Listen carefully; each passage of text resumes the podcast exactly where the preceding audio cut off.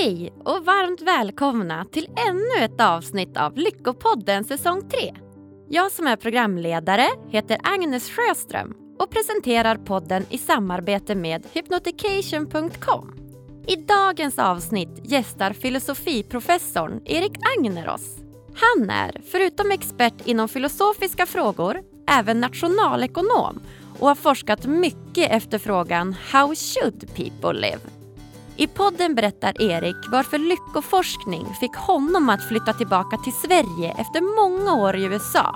Hur ekonomi påverkar människans lyckotillstånd samt tips och tricks på hur han gör för att bli lycklig.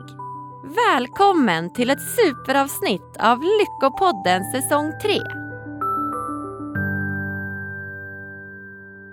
Hej och välkommen till Lyckopodden, Erik Agner. Hej Agnes, vad roligt att vara här. Hej, vad kul att du ville komma hit, Erik. Nu är det helt på min sida. Hur mår du idag? Bra, bra. Det är lite risigt väder ute så här veckorna innan jul, lite efter Lucia, men inombords är det solsemester. Nu får vara här och prata med er. Ja, vad härligt. Kul att ha dig här. Mm. Eh, jag vet ju att du är professor i filosofi på ja. Stockholms universitet. Mm. Mm har skrivit två böcker och även publicerat en herrans massa olika vetenskapliga artiklar i olika tidskrifter har jag sett. Jag har haft svårt att hålla mig till ett ämne ska jag känna. ja, det är så. Jag förstår det.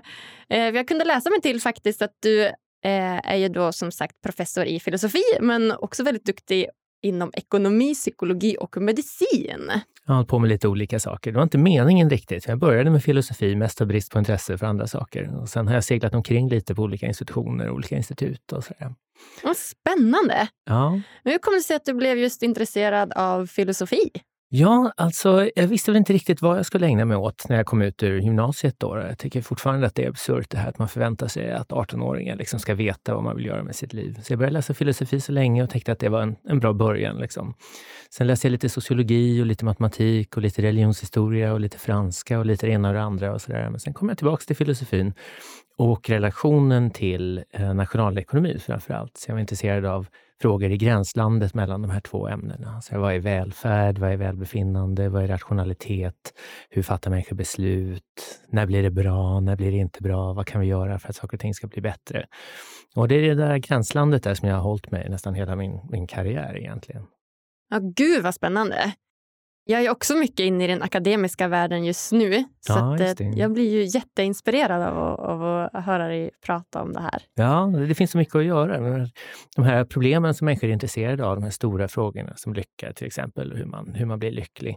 De faller liksom inte på ett snyggt sätt inom ramen för en traditionell akademisk disciplin. Så vill man förstå liksom hur lycka fungerar, var det kommer ifrån och sånt där, så kan det vara läge att läsa lite idéhistoria och lite filosofi och lite psykologi och lite det ena och det andra.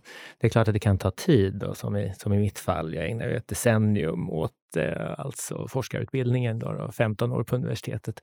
Det är pinsamt i, i någon mening, men jag lärde mig också ganska mycket tycker jag. ja. Och um, har försökt formulera det där på lite olika sätt i olika format.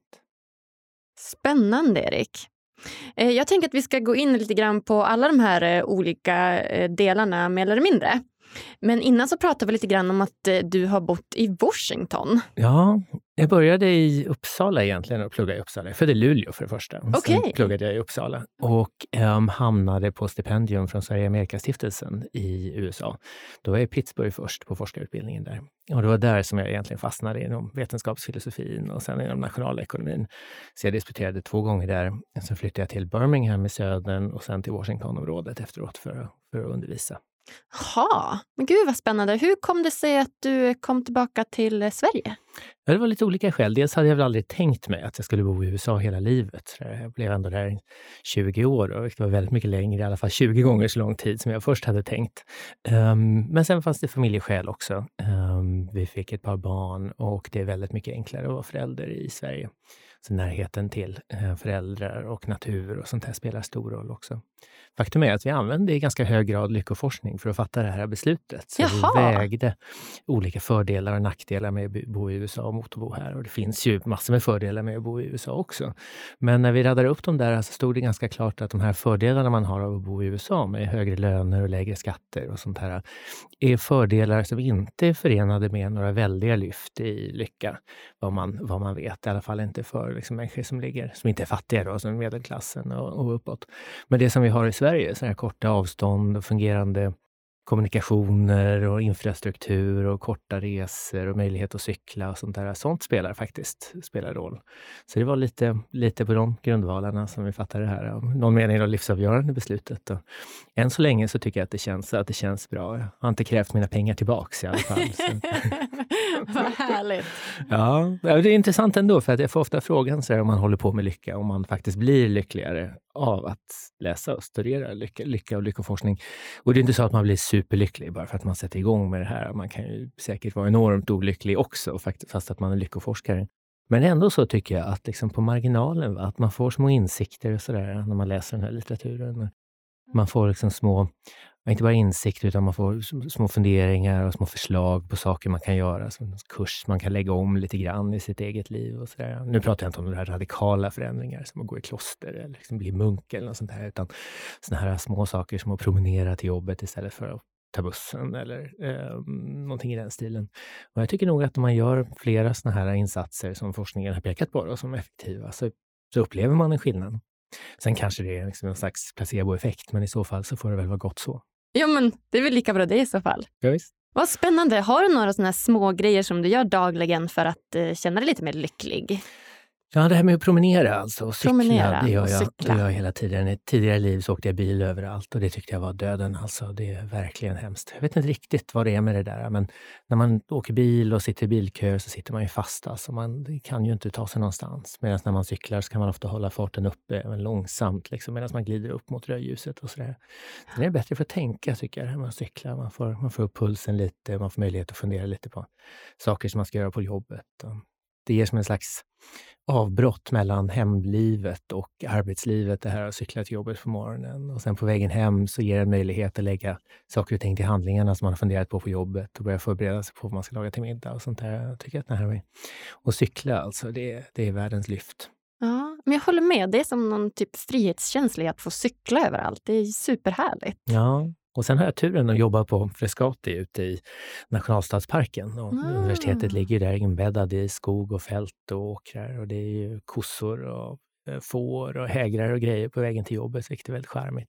Ja, det är väldigt vackert där borta. Ja, och det är ju också liksom bevisat och effektivt för att höja den kognitiva förmågan och affektläget, det här med att, att vandra i naturen. Okej, så att bara av att vandra i naturen så gör det att man blir lite lyckligare? Ja, det finns tydliga mätbara effekter på det här. Alltså, man får bättre minne, och man får bättre kognitiv förmåga, man får bättre humör av att gå på, även på en kort 20 minuters promenad.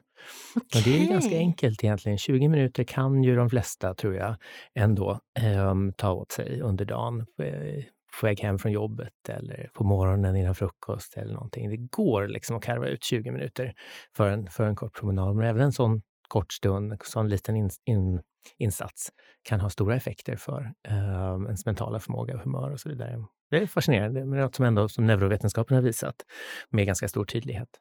Okej, det är ju jättespännande. Så, liksom, så enkelt att ta sig ut i, i naturen 20 minuter om dagen och att det kan få såna positiva effekter. Visst. Sen tycker jag det med statuskonsumtion också är en stor grej. Jag känner också som alla andra så behov av att ha den senaste telefonen och liksom en ny dator och Just nya det. grejer och snygga nya kläder och sådär. Mm. Nu kan jag inte alltid lägga band på den där impulsen och jag försöker inte heller. Men ofta så när man, när man känner att man behöver någon ny tröja eller någonting så behöver man ju faktiskt inte det. Och ehm, vad forskningen pekar på är att den här lyxkonsumtionen då har ganska obetydlig effekt för ens egen lycka, utom i vissa, vissa fall. Då får man anpassa sig till det här nya och man behövde inte en ny tröja i alla fall. Liksom, då spelar det ingen större roll och sådär. Och sen har den här lyxkonsumtionen då framför allt negativa effekter på andra ibland. Så man köper en ny bil, liksom, så är man nöjd att man har en bil som är snyggare än grannen. Sådär. Men Just grannen då kanske är jättesur över att du plötsligt har en bil som är snyggare än, än hans. Liksom. Och då, då håller man på sådär och tävlar med varandra och det är en slags eh, upprustning då, då, kan man säga, som man, som man är med i, som inte lämnar någon liksom, lyckligare än de var från början, men som drar en massa pengar och sånt här. Jag förstår. Sen det här med fritid är en annan sak, liksom att ta sig fritid, eh, att tillåta sig att ta ledigt ibland. Ja. Många i min värld som inte gör det, som jobbar hela helgen när de kan och så vidare. Nu är det lättare om man har barn, då, för barn tvingar en ju att fokusera på saker som är annat än själva jobbet. Men även om man bara är intresserad av att skriva en bok till exempel, eller en konstruktiv, kreativ verksamhet, så är det ändå så att det verkar värdefullt att ta en paus och gå på museum, eller gå på konsert, eller umgås med kompisar, eller fika sådär hela dagen. Mm. Det är inte så dumt. Mm. Ja, det är jättespännande. Så det är nästan att man får planera in fritid ja. i livet. Ja, men precis. I synnerhet den sortens A personlighet, de här som hela tiden har någonting på gång, som hela tiden är på väg någonstans. Alltså, de tenderar kanske att inte tänka på det här behovet av att varva ner. Men det är ändå jätteviktigt för, för stressnivåerna att, och annat, att man, att man gör det. Nu är ju stress positivt och för många människor så är det ju liksom en källa till glädje det här, att det händer grejer och att liksom saker och ting rör på sig och så vidare. Men det är ändå viktigt att man ibland stannar upp och funderar på vart man är på väg och så här. Nu förvånar det ju inte dig då, eftersom jag sitter här och är filosof, att jag tycker att man ibland ska liksom stanna upp och fundera på vadan och varthän och sånt där. Men ja. jag tror uppriktigt att det är viktigt att göra det ändå. Ja, nej, men jag kan inget annat än att hålla med. Gud vad spännande. Eh, jag tänker att vi eh, hoppar tillbaka lite grann till det här med filosofin då, som vi pratade om. Ja, visst. Och jag vet ju att det finns ju många olika typer av filosofiska teorier. Eh, kan du nämna några kort? Vad säger de här olika filosofiska teorierna om lycka? Oh, alltså den filosofiska litteraturen om lycka är ju jättestor. Så eh, oftast brukar man säga så att den västerländska filosofin liksom definieras av en fråga som Sokrates ställde, som går så här, alltså hur ska man leva? Hur ska man leva sitt liv? Den centrala frågan för Sokrates och en central fråga på många sätt för hela den västerländska filosofin då under 2500 år. Och den där frågan kan man förstå på lite olika sätt. Så ett sätt att förstå den är i termer av vad som är moraliskt riktigt. Hur ska man bete sig för att vara moralisk gentemot andra människor och kanske andra djur och så vidare. Men ett annat sätt att förstå frågan är att fundera på um, vad, hur man ska bete sig för att leva ett liv som är gott för en själv. Som du, Agnes, tänker på. Liksom, vad är det bästa möjliga livet som du kan leva? Så, där. så är så svaret på den frågan då det som filosofer har, har funderat på. Och här har ju alltså massor med filosofer skrivit om det här. Och det är intressant tycker jag, för att um, vi som är akademiker då på filosofiska institutioner läser ju den här litteraturen och vi undervisar den i, i eh, väldigt hög mån. Men insikterna har ändå inte spridit sig. Um, så det här att vi fokuserar på lycka nu, att, att det är många som tycker att lycka är viktigt, och så här, det har ju en slags förklaring. Och förklaringen är den att för Aristoteles så var lycka liksom det, det, det, det, goda, det högsta goda och det som vi eftersträvar i våra liv och så vidare. Um, Um, och Aristoteles var ju sen liksom enormt, hade ju enormt genomslag under medeltiden när kyrkofäderna plockade upp hans idéer och, så här, och skrev om dem på, um, på sitt eget sätt. Och det har liksom definierat termerna för den här debatten som vi har. Samtidigt så sa Aristoteles flera kritiska saker om det här lyckobegreppet som vi ofta rör oss med nu för tiden. Så att den här idén om att lycka är glädje eller njutning eller um, något sånt här. Um, den idén var Aristoteles väldigt kritisk till. Så han menade inte att liksom, lycka bara var det här med njutning eller positiva liksom, affektiva tillstånd. Och han menade inte att det, lycka i den bemärkelsen var någonting som vi skulle eftersträva och försöka maximera i våra liv. Så för Aristoteles handlade ett, ett gott liv, då ett, Eudaimonia skrev han och det översätter vi ofta som, som lycka, kanske lite förvirrande. Men för honom var det ett dygdigt liv som vi skulle eftersträva. Och vad innebär det då, ett dygdigt liv? Ja, man ska uppvisa de här dygderna, alltså måttfullhet och uppriktighet och ärlighet och sånt här. Mm. Och um, om man gör det då så lever man ett, ett utmärkt liv för Aristoteles. Och gör man det så kommer lyckan i efterhand som ett brev på posten. Så tanken var inte den mm. att man liksom ska sikta in sig på lyckan och försöka maximera lyckan självt, utan man ska fokusera på att leva ett, ett dygdigt liv, ett, ett gott liv i den bemärkelsen och sen bara liksom luta sig tillbaks och låta eh, lyckan över, svämma en okay. i, i efterhand. Men menade han då liksom att mm, man skulle vara alltså dygdig, skulle man liksom ha en bra relation till andra? Var det så han menade? Ja, det är, en del, hans... ja. det är en del i, i det hela. Okay. Absolut. Just det. Um, visst. Eh, så för Aristoteles han höll ju till mycket här i västvärlden, eller hur? Och han har ju influerat oss här. Eh, finns det någon annan filosofisk teori som säger någonting annat?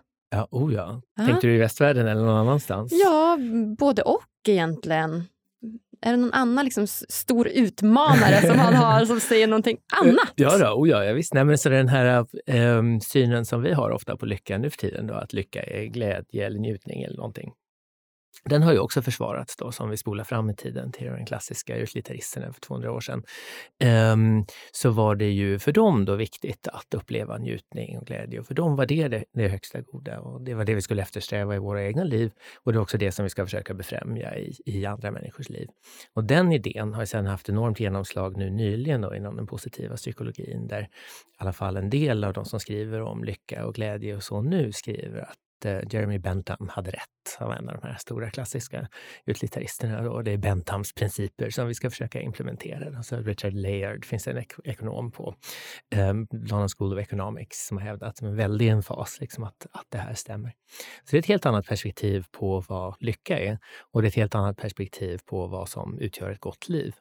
Just det. Och nu finns det ju, alltså, eh, jag vill inte eh, racka ner på dem för mycket här, men den här aristoteliska bilden har väl ett visst stöd ändå, tror jag, också i, i modern forskning. Så det finns ju någonting som heter som lyckoparadoxer som går ut på det här att om man försöker bli lycklig, eller om man försöker för mycket i alla fall, så kan det ha liksom negativa effekter för, för lyckan. Och um, det är ju spännande. Okej, okay, ja. en lyckoparadox alltså? Ja, och det känns nog ganska övertygande tycker jag i alla fall. Det här. Alltså, tanken är att lycka är som att försöka somna om man har sömnsvårigheter. Att om man ligger i sängen på, på kvällen och försöker somna och försöker som bara den och somna och bara tänker på hur viktigt det är att sova, då blir man liksom alldeles spänd och så misslyckas man med att somna. Så, så okay. Knepet att somna om man har sömnsvårigheter är att försöka tänka på något helt annat. Så räkna får eller något sånt här kanske. Eller tänka på något vackert eller ja, du vet, räkna baklänges på något främmande språk eller något sånt här. Och då kanske man lyckas somna om man har tur. Då. Ja, tanken med lycka är lite liknande. Att om man, om man verkligen vill bli lycklig själv så ska man inte sikta för mycket på det där med sin egen lycka. För det tenderar att slå tillbaks och ha negativa effekter. Vad man ska göra istället då är något helt annat. Till exempel så finns det forskning som pekar på att ett effektivt sätt att bli lyckligare själv är att tänka på någon annans lycka. Så istället för att mm -hmm. gå ut och göra mig själv lycklig så tänker jag så här, vem kan jag göra lycklig idag? Och det kan man göra på många olika sätt. Man kan ju ringa sin farmor eller mormor eller någon om de fortfarande lever eller så kan man donera sin tid till en organisation som behöver en eller man kan gå läsa för cancersjuka människor på sjukhus eller man kan gå och prata svenska med nyinflyttade ungdomar från andra delar av världen och så vidare. Och vad forskningen visar då är att de som fokuserar på någon annans lycka blir lyckligare själva i processen som en konsekvens av den här handlingen som inte i sig var riktad mot sin egen, sin egen lycka. Och det är lite okay. intressant i ett sånt här samhälle då, som är lyckofokuserat och individualistiskt på många sätt, när var och en går omkring och försöker vara sin egen lyckas med så blir det inte alltid så som man har tänkt sig. Men det där kan ju verkligen verkligen relatera till just den här äh, lyckoparadoxen som du pratar om. Det här med att ja, men i samhället är det viktigt att vara så lycklig och vi är individualistiska och vi ska sträva mot vår egna lycka och så vidare. och så vidare. Ja, det kan vara dåligt. Det kan vara dåligt ja. på olika sätt. Det kan mm. vara dåligt för att vi fokuserar på oss själva och vi glömmer att fokusera på andra och kanske på de här moraliska frågorna som jag nämnde i förbifarten tidigare. Men Just det som är verkligt fascinerande är att det kan vara dåligt även för vår egen lycka. Så ja. ju mer man försöker göra sig själv lycklig, desto mer misslyckas Så ju man. mer man försöker göra sig lycklig, desto lättare är det att misslyckas? Ja, så kan man, så kan man säga. Det är lite hårdraget då, då ja, förstår. såklart. Ja, förstås. Men ändå, att det kan vara ett, ett misstag att um, sikta in sig för mycket på sin egen lycka. Det kan vara bättre att tänka på något helt annat. Just det. Så att istället då så menar du att man ska tänka på något helt annat eller bidra till andras lycka istället? Det verkar vara ett mer effektivt sätt att göra sig själv lycklig. Intressant nog. Vad härligt! Det låter som att det kommer bli en jättebra värld om alla går runt och vill göra varandra lyckliga. Ja, nej, men då är det intressant också för att det finns en kritik mot lyckoforskning som går ut på att det, den är för individualistisk och eh, materialistisk kanske till och med. Och att, att den får oss att glömma en massa saker, en massa värden som är viktiga. Men den här forskningen i sig själv understryker värdet av att bry sig om saker annat än sin egen lycka. Vad spännande. Sen frågar de vad filosofer har sagt om, ja. om lycka. Och så ett, ett tema som, som framstår som ganska tydligt så från vårt perspektiv är att det finns en väldigt stor skillnad mellan vad det är att vara lycklig och vad det är att leva ett gott liv. Okay. Ofta blandar vi ihop de här två sakerna och vi tror kanske att det här att vara lycklig är det som utgör ett gott liv. Att man lever ett gott liv i den mån man är lycklig och så vidare. Och att skälet, eller ja, eh, målet om man vill leva ett gott liv är att göra sig själv lycklig och sådär. Och det finns filosofer som har som har hävdat det då, historiskt, de här klassiska utlitteristerna till exempel. Och det finns moderna filosofer som hävdar det också. Men de är ganska få. Um, den överväldigande majoriteten av filosofer som skriver om det här vill dra en ganska tydlig distinktion mellan vad det är att leva ett gott liv och vad det är att vara lycklig. Nu är det inte så att de förnekar att människor som lever ett gott liv ofta är lyckliga. Som det är ett faktum att många människor som lever goda liv liksom också är lyckliga. Men tanken är att relationen mellan de där två sakerna är mycket lösligare än vad man kan tro. att det går att leva ett gott liv utan att vara lycklig och att man kan vara lycklig utan att leva ett gott liv. Okej, så ett gott liv och att vara lycklig är olika saker? Ja, precis.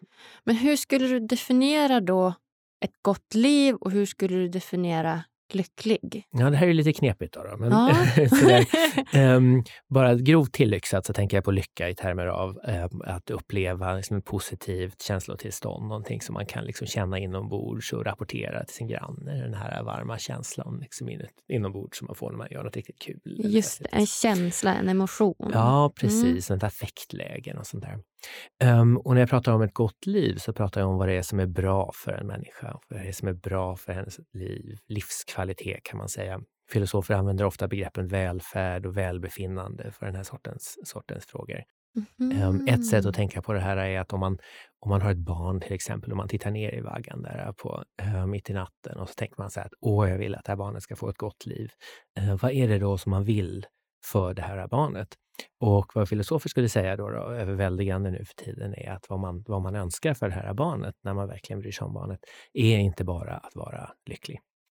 Um, och den där, den där poängen har filosofer gjort på lite olika sätt. Så traditionellt har man använt mycket tankeexperiment. Så att till exempel kan man tänka sig en, um, tänk en maskin som vi kan kalla en upplevelsemaskin, där, som, där man kan få vilken upplevelse man vill. Man kan få vilka känslor som man vill när man kopplar in sig i den här maskinen. Och till exempel då så kan man ju bli hur lycklig man vill. Så man kan koppla in sig i den här maskinen och sen glömmer man bort allting som existerar och allt annat som man har runt omkring sig och så vidare. Och man får hela tiden maximal lycka, liksom eh, 10 på en 10-gradig skala hela tiden när du är vaken. Så mm -hmm. Och så frågar man, skulle du vilja koppla in det i den här maskinen? Anta att du kan göra det nu och liksom vara inkopplad i den här maskinen för all framtid. Skulle du ha lust? Skulle du anta erbjudandet? Mm. Och många människor skulle inte göra det. Och då eh, har filosofer ofta menat att det där pekar ju på då att vi, vi ändå lägger värde vid saker som inte bara är vår egen lyckonivå. Så vad, vad kan det finnas för skäl att inte koppla in sig? Ja, man kanske inte bara vill vara lycklig, man kanske vill vara lycklig av rätt skäl. Ja. Man kanske inte bara vill känna att man har skrivit en bok och få lyckoruset av att ha skrivit klart den här boken. Man kanske faktiskt vill skriva den där boken. Man kanske inte bara, bara vill känna att det finns människor som tycker om en. Man kanske vill att det ska finnas människor som faktiskt tycker om en och så vidare. Och om man har den inställningen, då faller det sig ganska naturligt att säga så här att nej, men då finns det ju saker som räknas finnas bortom den här lyckan. Inte så att lyckan är helt meningslös, men att det finns saker utöver lyckan. Och då kan inte lyckan vara det högsta goda. Så där har filosofer resonerat. Då. Och sen finns det ju en, en berömd um, ekonom och filosof som heter Amartya Sen som har drivit mycket forskning i Indien, där han kommer ifrån. Och han har skrivit om såna här fattiga arbetare och kvinnor med eh, låg status i Indien som, som lever objektivt sett väldigt eh, eh fattiga liv. Eh, men som ändå säger, om man frågar dem, att de är lyckliga och nöjda med livet, att allting är bra och att de inte önskar någonting ut, bortom det som de, som de redan har. Och för Amartya Sen då, så är det här ett tecken på att eh, vad det är att leva ett gott liv och vad det är som är bra för en människa kan inte bara vara lyckoläget. För i så fall skulle ju de vara väldigt mycket lyckligare än privilegierade tonåringar som går omkring och är jättesura för att de inte har den senaste telefonen och Just den senaste det. airpods och sånt där. Och det känns, det känns väldigt konstigt. Ja. Men sen en, en poäng som jag tycker är viktig också är att den här moderna lyckoforskningen har lite pekat åt, åt samma håll. Så det finns en massa forskning som också antyder, tycker jag, att vi måste göra en skillnad mellan vad det är att leva ett gott liv och vad det är som är att leva ett lyckligt liv. Ett, ett exempel på det här är forskning om att ha barn. Så man frågar folk på gatan så här, gäller det att ha barn? Liksom, om du har barn? Alltså, skulle du bli lycklig om du hade barn? Eller gör dina barn dig lycklig? Eller så, här, så säger folk överväldigande att ja, visst, ja, visst, mina barn är det finaste som finns, det är det som gör mig lyckligast. Men om man frågar föräldrar och jämför deras lyckosvar med icke-föräldrar så är det många studier som har visat att människor med barn är mindre lyckliga än människor utan. Okay. Så finns det också studier från USA som, som pekar på att när människor är med sina barn så är de mindre lyckliga än när de inte är med sina barn. Och det här är fascinerande. Man kan inte bara ställa en direkt fråga då, så är du glad nu när du är med dina barn? Utan vad, vad de gör, de här forskarna, är att de låter folk föra lite dagbok eller fundera på vad de håller på med. Och sen så säger man så här, igår då mellan två och tre, liksom, vad gjorde du? Ja, du var med dina barn. Hur lycklig var du då? Och så får man någon, något svar. Och så jämför man det med någon annan aktivitet som man också eh, ägnade sig åt igår. Och vad de här studierna pekar på då är att lyckoläget när man umgås med sina barn är väldigt mycket lägre än i de flesta andra fall. Så den här, en studie då, som jag tänker på, um, i synnerhet där uh, folk säger att de är lyckligast när de har sex. Ja, okej, okay, så okay. tack för vetenskapen då. Um, det kanske inte behövde vetenskap för, för att säga. Men det som är intressant sen då är det som kommer, kommer under. Um, och då um, säger forskarna att folk är lyckligare när de arbetar, när de lagar mat, när de stryker, när de handlar, när de är ute och surfar på internet och så vidare, än när de umgås med sina barn. Det enda som kommer under umgås med sina barn i den här studien är att resa till jobbet och resa från jobbet och någonting till. Så det här är liksom chockerande siffror då, då, i någon bemärkelse, att folk är inte så lyckliga um, som man kanske tror när okay. de är mest Så jag har förstått det rätt då, alltså att man, om man tänker just det här forskningen lycka kontra barn, så har man då mätt det här eh, och då visar det sig att människor är mer lyckliga när de utför många andra aktiviteter än just när de är med sina barn. Precis, folk är lyckligare när de stryker och viker tvätt och surfar på internet och så vidare än när de umgås med sina barn. Nu ska jag säga med en gång då att många av de här studierna är inte representativa. Många är relativt små. Okay. Ehm, det finns stora variationer från ett land till ett annat och det är förstås precis som man skulle förvänta sig. Att det, det spelar roll liksom hur mycket socialt stöd man har, om det finns tillgång till förskolor och grejer spelar förstås roll. Om man har mamma och pappaledighet tillgängligt och så vidare. Allt det här spelar självklart, självklart roll. Så man ska inte dra för höga växlar på de här resultaten. Nej. Men det är ändå så att det är förvånande att människor med barn är så pass mycket mindre lyckliga än äh, människor utan. Um, det skulle man, inte, skulle man inte tro kanske. Så anta nu att det är sant då, då att, ja. att den, det som den här forskningen säger. Vad ska vi säga om människors liv? Jo, om man har den här bilden då om att ett gott liv är ett lyckligt liv och tvärtom, då blir man ju tvungen att säga så här att människor med barn lever sämre liv än människor utan. Ja, eh, kan det vara så ja, verkligen? Ja, just det. Nej. Ehm, ja, det skulle man ju kunna hävda då, då, Men det blir väl konstigt för att om man ser sig omkring så vill ju folk eh, ha barn. Man ska ja. säga kundnöjdheten är ju enormt hög bland de som har barn. Och det är ju ett stort mål för många människor att, att få det ändå. Människor lägger enormt stora pengar och mycket tid på att bli gravida om man inte blir det med en gång. Um, så det känns väldigt konstigt då, att säga att ja, nej, men de har fel allihopa. Liksom, att, att få barn skulle göra ditt liv sämre. Liksom. Så ett annat alternativ är att säga att det där med att leva ett gott liv är något lite annat än att leva ett, ett lyckligt liv. Just det, för nu har vi pratat om ett lyckligt liv. Precis. Ja. Och då kan man titta på andra faktorer. Då. Så en grej är generellt att föräldrar rapporterar att de känner mer mening i sina liv än lycka. Så deras lyckoläge ah. är lägre. Men i många studier då så säger de att de känner att de lever ett meningsfullt liv. Och det där med mening, det kan ju spela roll liksom bortom om man är lycklig eller inte. Och sen det här att folk faktiskt vill ha barn, även människor som vet vad det innebär att ha barn. Så långa sömnlösa nätter, veckor av kräksjuka när man trodde att man skulle åka till solen och sånt där. Även när man tänker klart och tydligt på de här konsekvenserna, och man vet vad det innebär att ha barn, så vill ju folk fortfarande ha det. Och då finns det många filosofer att det är just den där viljan som spelar roll i sammanhanget leva ett, ett gott liv. Att det är preferensen för att ha barn, det faktum att folk vill ha barn när de tänker klart och tydligt och är nyktra och välinformerade och så här. Det är det som spelar roll utifrån perspektivet. Vad, är det, mhm. vad betyder det att leva ett gott liv? Så det finns en helt annat, ett helt annat perspektiv också som har lite samma slutsats då, då um, som um, som går tillbaka till Aristoteles i, i någon mening, där man säger så här att vad det är att leva ett, ett gott liv är att ha ett antal positiva värden. Det finns ett antal saker man kan tänka sig som en slags metaforisk lista med värden som spelar roll. Ett um, gott liv alltså, då har man olika Ja, då har man ett antal olika ingredienser, ingredienser, på samma sätt som en god bulle har. Liksom. Ja, mjöl och salt och ja. jäst och så. Um, och vad är de där ingredienserna ja. då? Jo, nej, men då har folk lite olika idéer självklart, men ofta så säger man så här, så hälsa spelar ju roll. Att det, oavsett om man är, är eh, frisk eller inte, oavsett om man bryr sig om att vara frisk eller inte, så spelar det roll från det här perspektivet om man har hälsan eller inte. Och det här att realisera sin potential, att utveckla sina förmågor, att ha vänskap kan man också räknas ofta med på den här listan.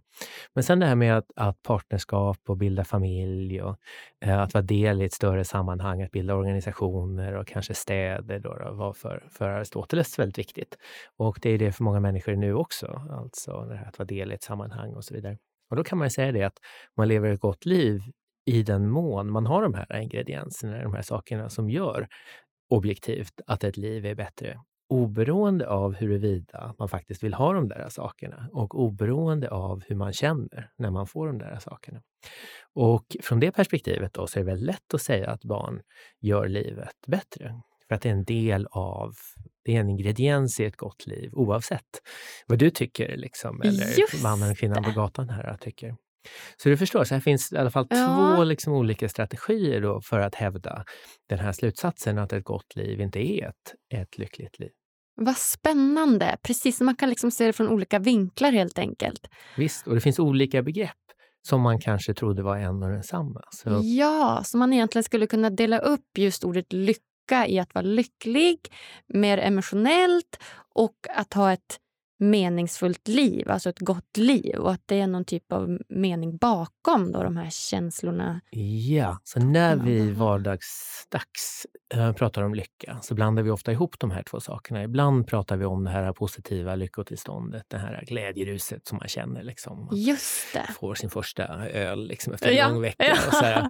Eh, och det finns ingen anledning att förkasta. Liksom. Det tycker jag själv jättegott också. Men, Ja. Ehm, Så det är en sak vi kanske menar. Men sen finns en annan sak som vi kanske menar också. Och det är det här med att leva ett liv som är gott för personen som lever det. Och det är, alltså, begreppsmässigt är det en helt annan sak. Sen kan det ju, så de här kan, sakerna kan ju sammanfalla. Alltså många människor som lever ett gott liv kan också leva lyckliga liv. Men rent begreppsmässigt är det två olika saker. Och det finns tillfällen då när det är viktigt att hålla isär dem. Som det här fallet med, med barn. Med barn, ja. Det var ett väldigt bra exempel. Det gläder mig att du säger det, Agnes. Tack för Det var väldigt lätt att förstå. Vill du ha ett exempel till? Ja, Jag har gärna. ett exempel till. Det finns um, hälsa. Ja. Det finns forskning på hälsa. och det- Jag har gjort några studier av det här slaget själv tillsammans med kollegor på medicinsidan. Då. Och ehm, vad, vad många människor, vad många studier visar är att om man frågar människor så här, är du, är du frisk? Känner du dig frisk?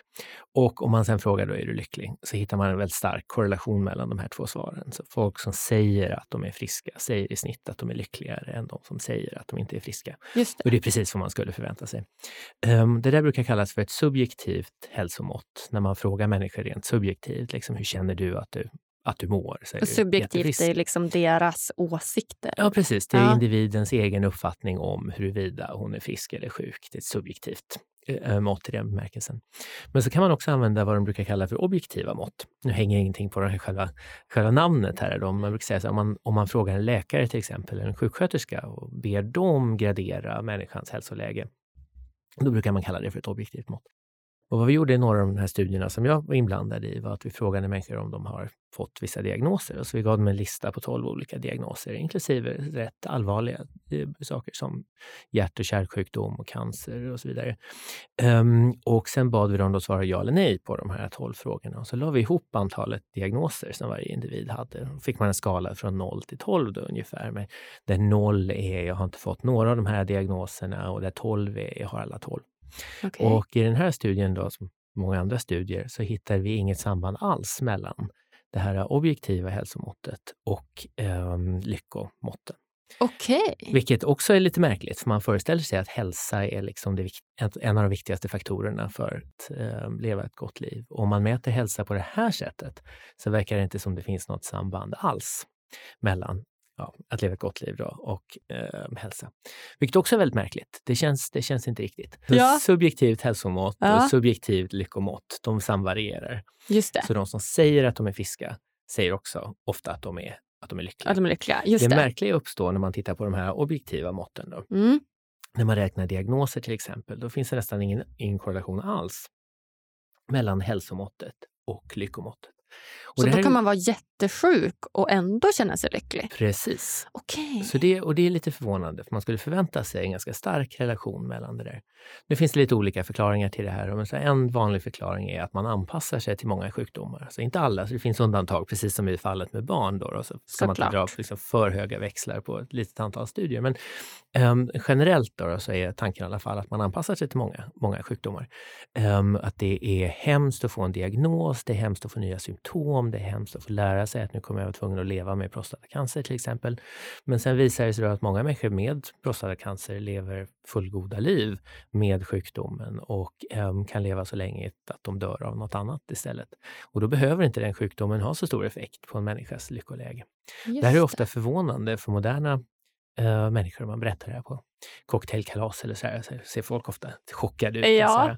Men en som inte hade blivit förvånad var Adam Smith, alltså mhm. nationalekonomins fader. För han skrev om det här. Han skrev om en man som tappar, eller som blir av med ett ben och som först då skriver Smith gråter som ett barn och tänker sig så här att hans liv aldrig kommer att bli normalt igen och nu är det slut. Liksom. Nu, kommer han, nu kommer han aldrig att bli lycklig igen. Men sen skriver Smith att sen går en tid och sen inser den här mannen då att han kan njuta av mycket av det som han njöt av förut. Att det som gav hans liv liksom form och mening tidigare fortsätter att ge hans liv form och mening. Man kan umgås med sina vänner, man kan spela schack, man kan fortfarande vara ute i naturen, man kan göra massa, massa bra saker. Och så då gradvis, säger Smith, så återvänder hans lyckonivå till den ursprungliga, eller nära då, den ursprungliga lyckonivån. Och någonting sånt här äh, verkar den här moderna forskningen ha påvisat också. Då, att man anpassar sig förvånansvärt snabbt till förvånansvärt många sjukdomar. Och på ett sätt kanske det är positivt. Då. Stoikerna, en filosofisk skola som verkar ungefär samtidigt som Jesus föddes, de första årtiondena mm. eh, under vår tidräkning. Eh, de skrev det, Seneca hette, hette han jag tänker på. Han skrev det att den här förmågan att anpassa sig till saker och ting är gudarnas största gåva till mänskligheten. För att om vi okay. alltid led så mycket som vi lider först när någonting händer, skrev Seneca, så skulle vi aldrig klara oss. Då skulle vi bara gå omkring och lida hela tiden. Och det är den här förmågan att anpassa oss till hemska saker och, och, och ställa oss upp igen, borsta av oss smutsen och gå vidare och så vidare, som är liksom gudarnas största, största gåva till mänskligheten. Kan du säga den igen? Ja, så, mm. Anpassningen? Så, så man, man, anpassar sig förvånansvärt snabbt till det som alla de här, Just Seneca, Smith och den här moderna forskningen då pekar på, att man anpassar sig till många negativa saker som händer. Så att anpassningen Människans anpassning är den största gåvan till mänskligheten. Ja, precis. Det är gudarnas största gåva till gudarnas mänskligheten. Ja, det är vår förmåga att anpassa oss. Det var ju jättebra.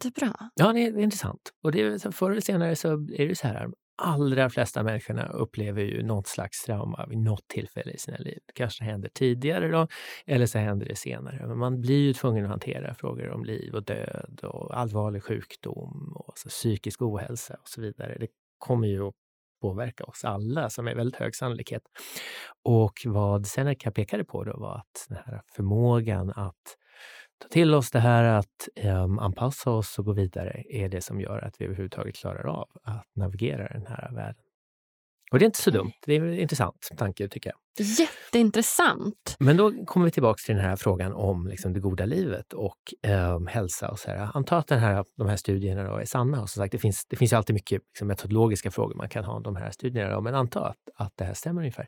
Vad ska vi dra för, för slutsats då, då? Jo, då blir, då blir vi ju tvungna att dra slutsatsen om vi menar att ett gott liv är ett lyckligt liv och tvärtom att hälsa inte spelar någon roll. Att det inte spelar någon roll om man får prostatacancer. Att det inte spelar någon roll att man, um, att man blir av med ben och sånt här.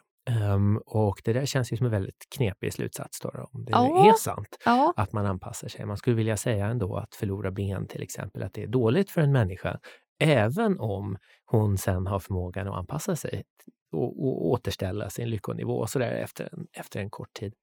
Men det kan man göra då om man tar de här andra ansatserna som jag nämnde. Till exempel om man tänker på det här med att leva ett gott liv i termer av vad det är människor vill ha när de tänker klart och är välinformerade och så vidare. Folk vill ju ha hälsan.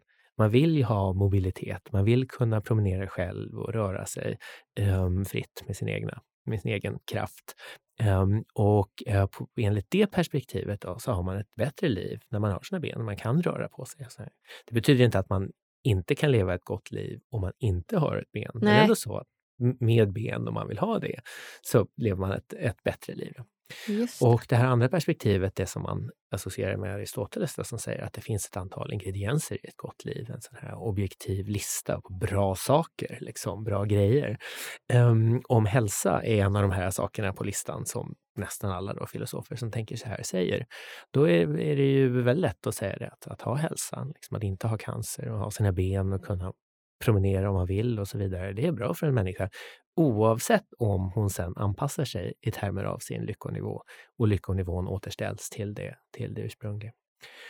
Så nu, jag sitter inte här och argumenterar för en speciell filosofisk tes, men jag vill understryka lite att um, det, det är skillnad på det här begreppet lycka och eh, å ena sidan och det här begreppet att leva ett gott liv och det andra. Det är två olika saker. Man kan vara lycklig utan att leva ett gott liv och tvärtom.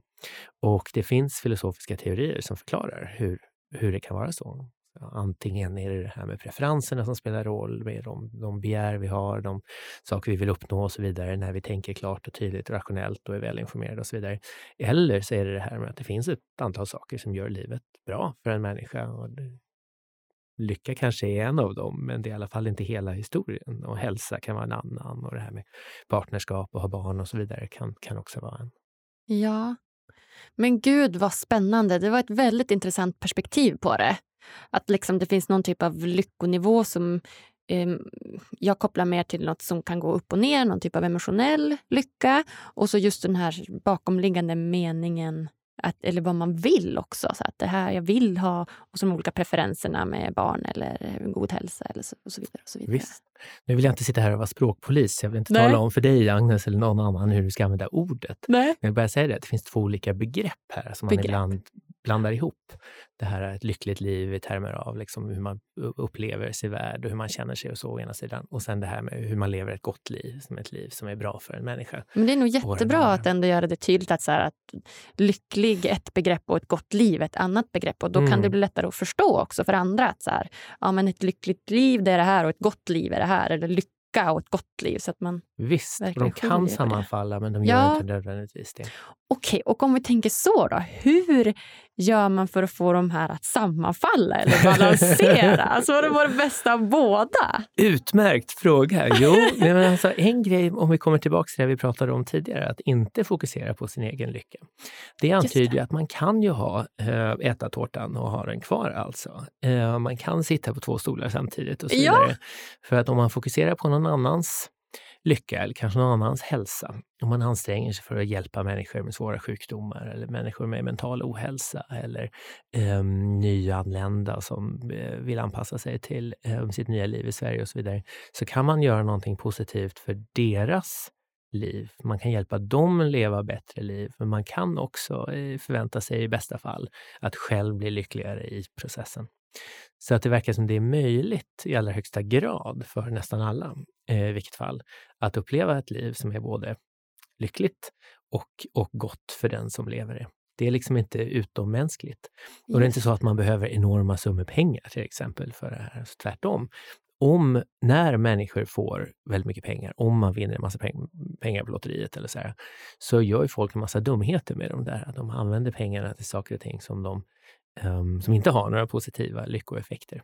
Nu vill jag inte liksom kritisera konsumtion då generellt, men om man har en massa pengar och vill använda dem för att bli lyckligare så är det ett misstag då att spendera dem på fel sätt.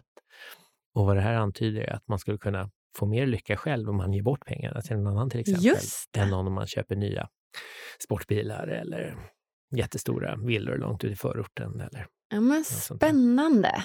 Så att en bra grej för att få dem lycka och sammanfalla med ett gott liv det är alltså då, kan vara då till exempel att ge lycka till någon annan eller försöka bidra till någon annans lycka. Precis, det är ju som en ganska tydlig slutsats av den här, av den här litteraturen. Sen spelar det roll också, för att det finns ett politiskt perspektiv bakom det här. Alltså nu har vi ju då i hundra år ungefär Ehm, ägnat oss åt att mäta BNP och såna här ekonomiska faktorer. Då. Alltså vi har nationalräkenskaper som lägger ihop värdet på alla varor och tjänster som produceras i, i Sverige och så gör andra länder likadant. Och sen har vi haft ganska stort fokus på det här traditionellt. Um, och um, det är ju uh, positivt då kan man säga på många sätt att BNP går upp, för det betyder att det finns mer grejer att konsumera, det finns fler prylar vi kan dela ut, vi behöver inte bråka om liksom krympande Eh, tårta och sådär. Men å andra sidan så finns det en kritik mot det där då som säger det att ja, dels så tittar vi inte på miljön alls, det finns inget fokus på liksom, om miljön är bra eller dålig. Och sen så missar vi ju mycket då av, av värde när vi bara tittar på varor och tjänster som säljs på en, på en marknad. Och då har det kommit en motreaktion som nu redan är liksom flera decennier gammal som säger det att vad vi borde ägna oss åt istället för att mäta produktion av varor och tjänster är att mäta hur lyckliga människor är. Och Just det. då finns det ju flera länder som har föreslagit att man ska börja mäta något som de kallar för bruttonationallycka eller något sånt här, snarare än bruttonationalprodukt. Att man ska ta ett representativt urval av befolkningen varje år eller varje månad eller någonting och fråga dem hur lyckliga de är. Och sen då istället för att försöka maximera BNP och maximera den ekonomiska produktionen så ska vi försöka maximera det här allmänna lyckoläget, butan um, tog steg i den här riktning, riktningen väldigt tidigt. Och andra länder har, har rört sig i den, den riktningen också. Och nu finns det ju då stora organisationer, kommersiella organisationer och överstatliga organisationer som samlar in lyckodata på det här viset. Så att det är i allra högsta grad möjligt att överge BNP-måttet som målet för liksom, politisk ekonomisk politik. Men, och, eh, alltså det finns mycket då, kritiskt man kan säga legitimt om det här BNP-måttet. Men då säger folk att vi ska försöka maximera det här lyckomåttet istället. Och det är ju då i allra högsta grad tveksamt från det här äh, filosofiska perspektivet som vi har pratat om, det här att ett lyckligt liv är inte nödvändigtvis ett, ett gott liv. Jag menar, tänk dig, hur skulle det se ut om man tar till sig de här slutsatserna från forskningen då, och försöker implementera dem politiskt? Vad ska man göra? Ska man um, avskaffa barnbidrag och alltihopa för att försöka se till mamma och pappaledighet så folk inte skaffar sig barn, liksom, för då blir de lyckligare, då får Just de ett bättre det. liv. Eller, uh, ja, du vet, ska vi avskaffa förskolorna så folk får betala sin egen barnomsorg så de inser liksom, vad det kostar, så de kanske inte skaffar sig så många barn. Och så här. Det känns ju väldigt tveksamt. Ja. Och sen det här med hälsoläget. Då, då. Ska vi sluta bry oss om liksom, skador i trafiken till exempel, då, med hänvisning till att trafikskadade människor är lika lyckliga som andra människor, om, om det nu är sant att, att de är det. Det känns ju också väldigt, väldigt tokigt. Och det är just precis för att det här begreppet om vad det är att leva ett gott liv är annat. Det är ett annat begrepp än det här begreppet om vad det är att vara, att vara lycklig. Så vad jag försöker säga här är inte att vi ska ignorera lyckoläget, att det inte spelar någon som helst roll alls.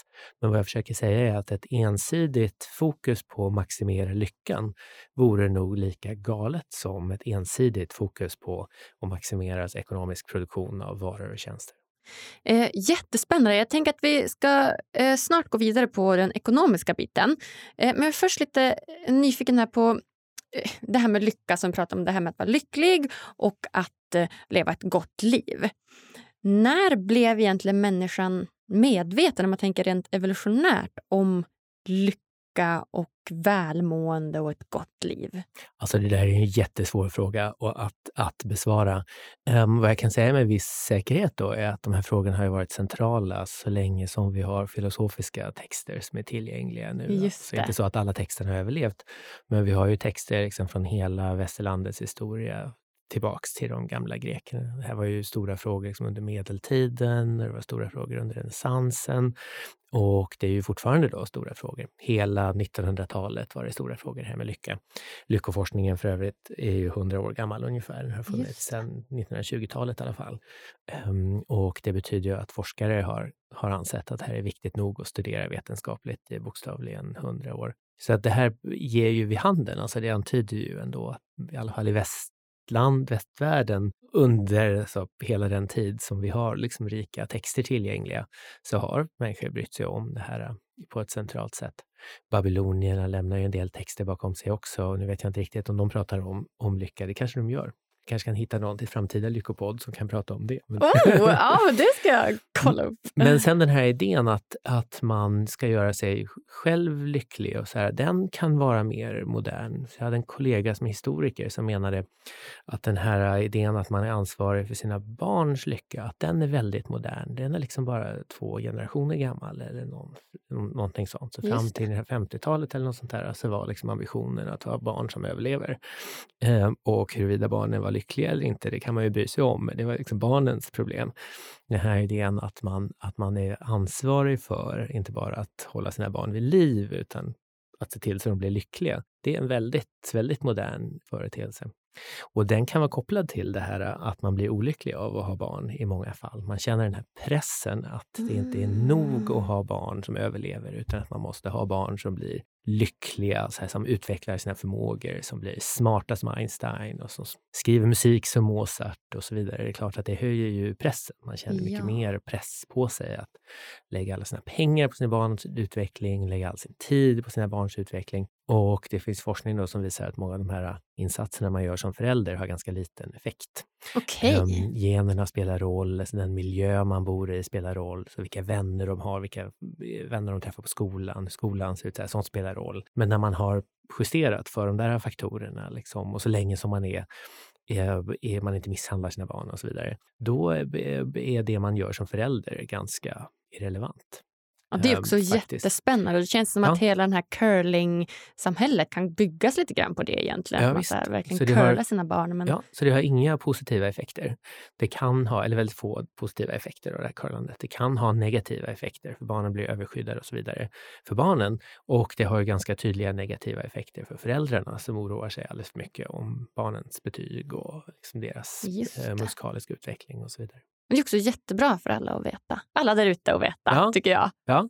Gud vad spännande! Sen är det en viktig insikt också tycker jag det här att man kan leva ett gott liv även om man inte är lycklig. Så den här Ja. lyckohetsen som folk pratar om ibland, den kan man ju då liksom titta på och få känslan så här, ja men jag är ju inte riktigt lycklig liksom, så det måste vara något fel på mig. Liksom. Jag måste tänka fel eller jag ägnar mig för lite åt yoga. Eller, Ja. ja. du vet, om jag bara hade liksom rätt sorts yogakläder, då, då skulle jag Då vara är jag lycklig. Ja, det är mitt Ja. fel att jag inte har det och så vidare.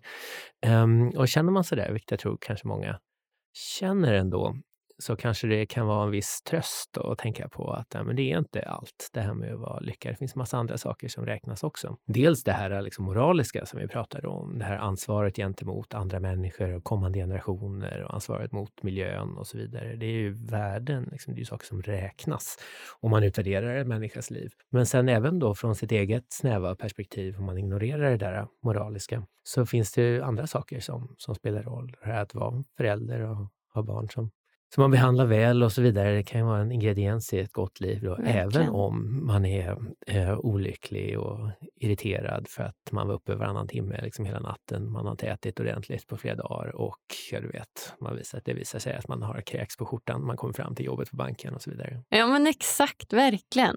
Vi säger då att vi har ett... eh, Att, säg att, ponera att jag lever ett liv som är väldigt meningsfullt. I den att jag har ett väldigt gott liv och jag har, jag har en god hälsa och jag äter bra och bor bra och men har ett bra jobb och så vidare. Visst.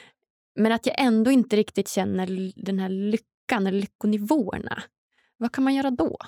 Ja, vad kan man göra då? Den första insikten är väl att man kanske inte behöver göra så himla mycket. Alltså man behöver skönt, inte vara på då ska inte göra hela tiden. någonting. Ja, Nej. nej, just det. Det är okej att vara lite så allmänt miserabel um, ibland. Man tänker på hur världen är beskaffad och så här, allt det lidande som finns så kanske vi borde vara lite, känna oss lite miserabla ibland. Det kanske är så frisk respons på att världen är som, som den är.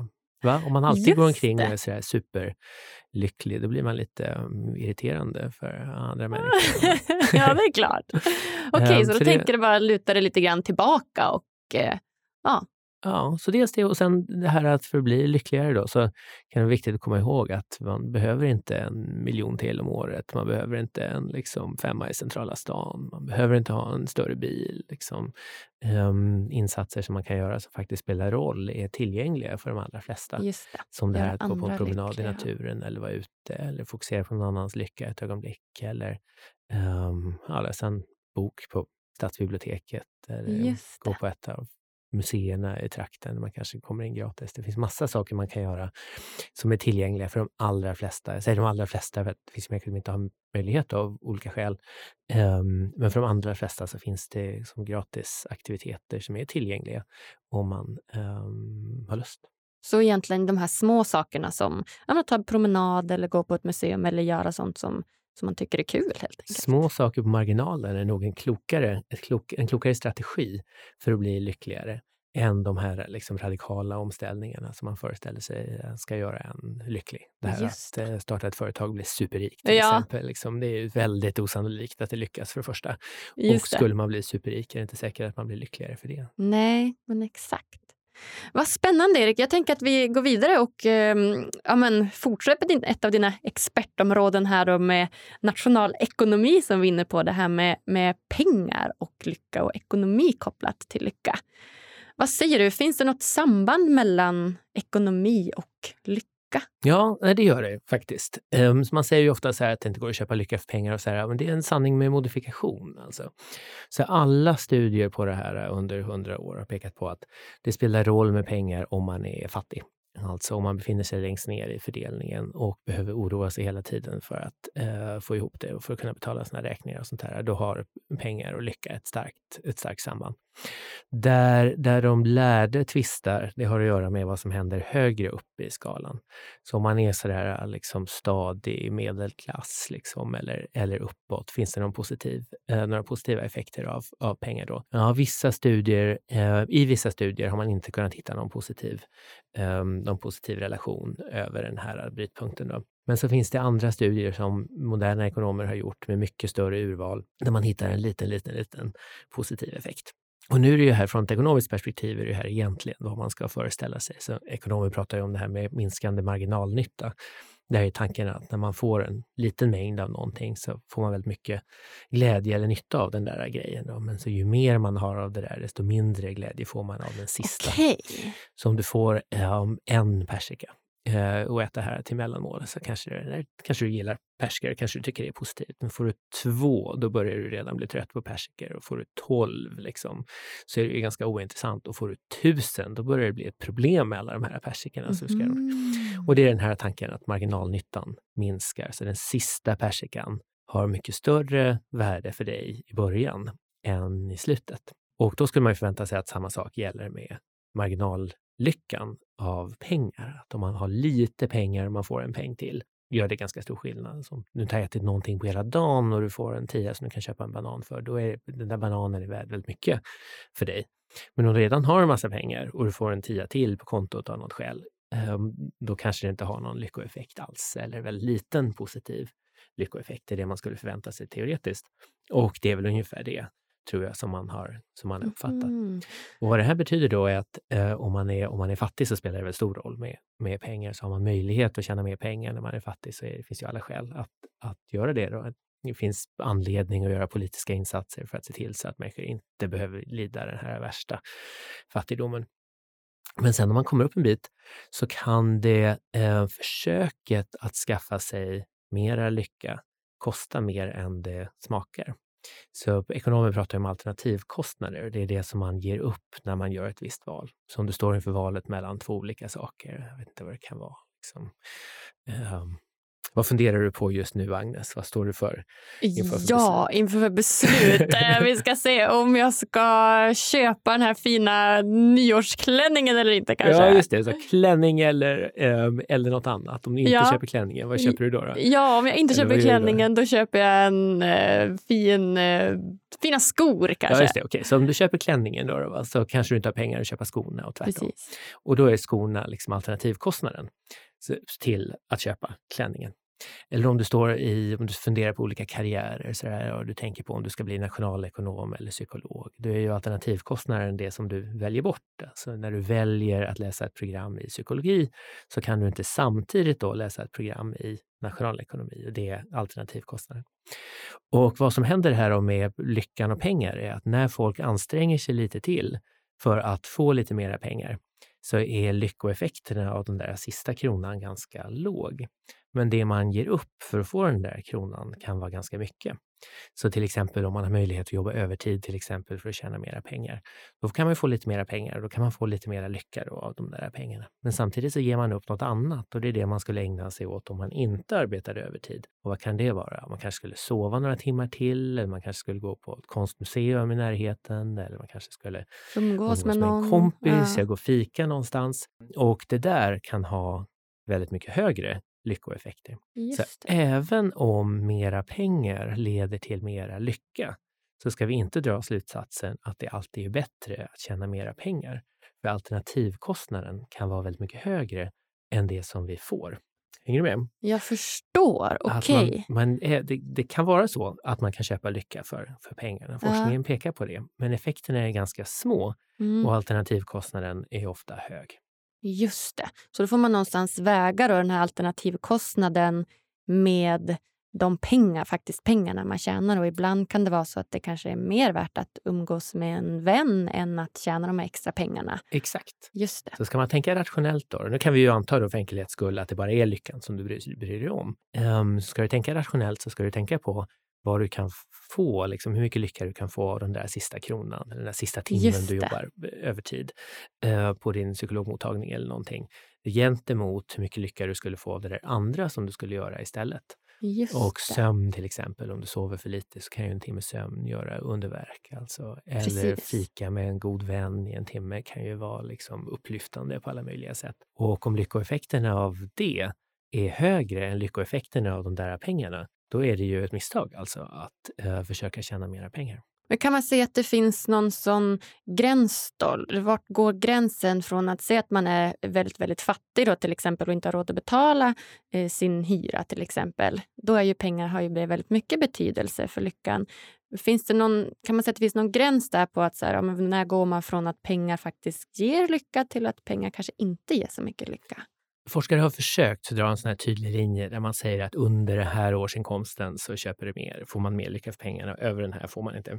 Jag är lite tveksam till det där för att den här äh, nyttokurvan är ju liksom böjd. Den böjer sig över till, till höger. Så längst bort till vänster då är den väldigt kraftigt lutande och det speglar det här att marginalnyttan eller marginallyckan av den första kronan är väldigt hög. Det betyder att kurvan är knappt, snabbt stigande. Sen blir den gradvis flackare när man rör sig bort till höger och man blir rikare och rikare. Och det finns liksom inte en punkt där den helt plötsligt blir oviktigt, den där, eh, sista kronan. Så jag tror att det, det finns ingen vetenskaplig grund för att säga att gränsen går här men inte där. Men sen informellt så tänker jag på att det är sådär när man inte behöver oroa sig eh, längre. För många människor är ju en ständig källa till oro det här hur man ska betala sina räkningar varje månad och så. Den här oro som ligger och gnager är ju väldigt negativt för, för lyckan. Det är lätt att tänka sig. Um, för andra så är det inte ett problem. Man betalar sina räkningar och sen har man ändå pengar över. Och eh, där någonstans så gissar jag att eh, man ser en stor marginaleffekt. När man kommer över den punkten, då förväntar man sig att lyckoeffekterna ska vara ganska lacka. Just det. Så när den här oron eh, över att så, kan jag betala, kan jag inte betala, när den har lagt sig och när den blir lite mer stadig och om man känner att man, är på liksom, man har en ekonomi där man faktiskt går runt på alla sätt och kan liksom unna sig saker. Det är där någonstans som det går över till att då kanske inte ekonomin har lika mycket betydelse längre. Visst. Just och det, det, finns en koppling där till det här vi pratade om tidigare med anpassning. Alltså att eh, man anpassar sig till många saker som, som händer, inklusive ganska dramatiska förändringar som att få en diagnos med cancer eller något sånt där. Men en sak som gör att det är svårt att anpassa sig, det är om man upplever så ständiga problem. Om man har symptom som ständigt gör sig påminda och som ständigt gör det svårt att leva ett vanligt liv och göra de här vanliga sakerna som man vill göra för att leva ett gott liv, ehm, då kan det vara svårt. Då kan det vara svårt att anpassa sig. Och jag tänker lite så att när det här med pengar är någonting som man ständigt oroar sig för, då är det någonting som kan interferera med den här anpassningsprocessen. Ehm, till skillnad från där man inte hela tiden behöver oroa sig. Då kan man ägna sig åt något annat. Just Sen hittar man ju något annat då, då som människa oroar sig över. Såklart! Men det ingår ju liksom i mänskliga ja. Tillståndet. Ja, vad spännande, Erik. Du, vi hade ju kunnat prata om det här hur länge som helst, men vi behöver tyvärr börja avrunda. Jag förstår. Så att, eh, jag tänker att vi går in på de sista frågorna här. Ja, visst. Och eh, då är jag väldigt nyfiken på, på dig som person. Så vad, vad är lycka för dig och vad gör dig lycklig, Erik? Jag tänker på lycka i termer av så här njutningstillstånd, eller så positiv affekt eller något sånt, den här varma känslan man får inombords när man känner att saker och ting går riktigt bra. Liksom. Um, och det bryr jag mig ju om som, som många andra Jag gillar att umgås med mina vänner när jag kan. Jag gillar att vara ute i naturen när det går. Jag gillar att läsa böcker. Jag gillar att sitta still. Jag gillar att resa och sitta på tåg och titta ut genom fönstret och läsa bra böcker och dricka kaffe ur en termos och så vidare. Vad härligt! Uppskattar du de här små sakerna med livet? Jag försöker det. Man glömmer ju ofta bort det. Alltså det är ju i synnerhet om man lever ett hektiskt liv, så är det mycket grejer på jobbet och barn hemma. Så det är lätt att fokusera på de här äh, eländiga sakerna liksom, som hela tiden händer. Orosmoment, saker som inte har hänt än, men som man oroar sig för. Liksom, ja, nu går det kräksjuka på dagis igen. Liksom. Ja, ska ja. hela familjen få den där den här gången också? Liksom, ja. Den här julen också.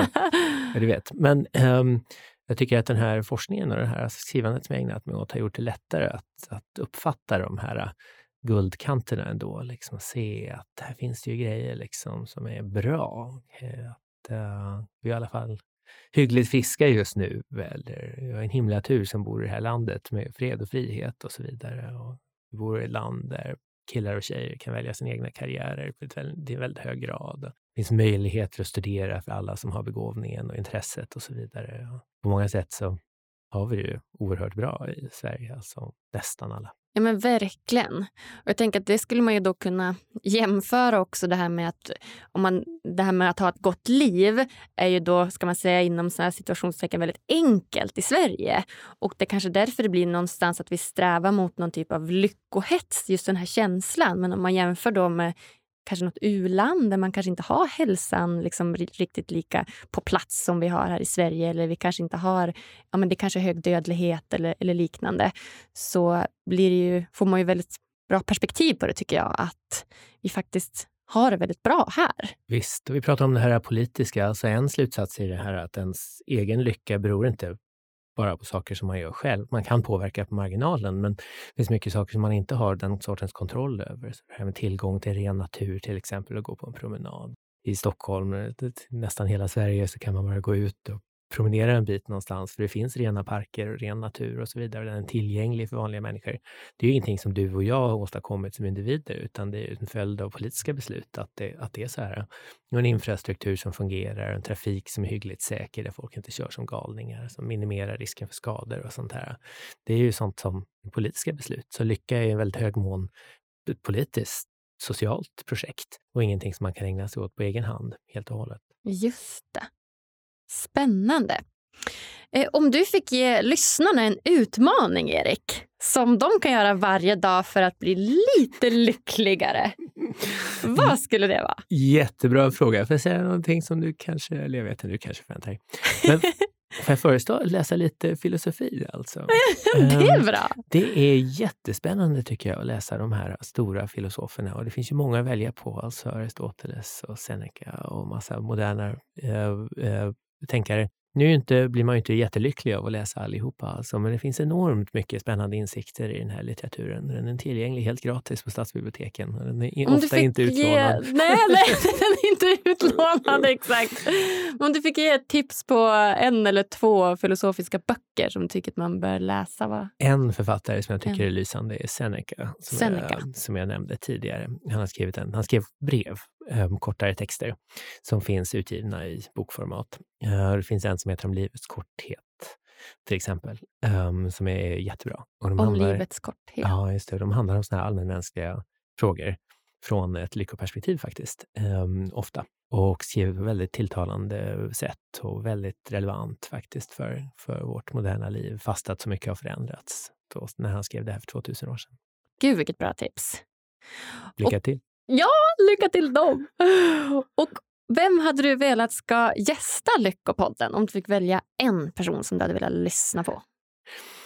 Det här um, ekonomiska tycker jag är spännande. Det finns två nationalekonomer, Betsy Stevenson och Justin Wolfers, som är verksamma i Michigan i USA, som har um, jätteintressant forskning. Så det här som vi vet om hur pengar och lycka hänger ihop är mycket tack vare deras enormt noggranna forskning. Just det.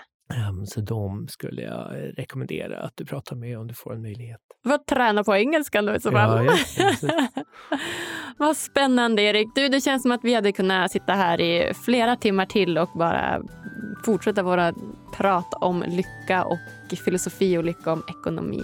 Det var så trevligt Agnes, det var så roligt att vara här. Ja men jättetrevligt. Du får ha det så bra så hörs vi snart igen. Du med. Tack så mycket. Tack, tack. Hej då. Hej då. Tusen hjärtligt tack alla ni som har lyssnat. Kom ihåg att prenumerera och ge oss tummen upp om du tyckte det här var lika bra som jag. Vi hörs på tisdag igen. Puss och kram!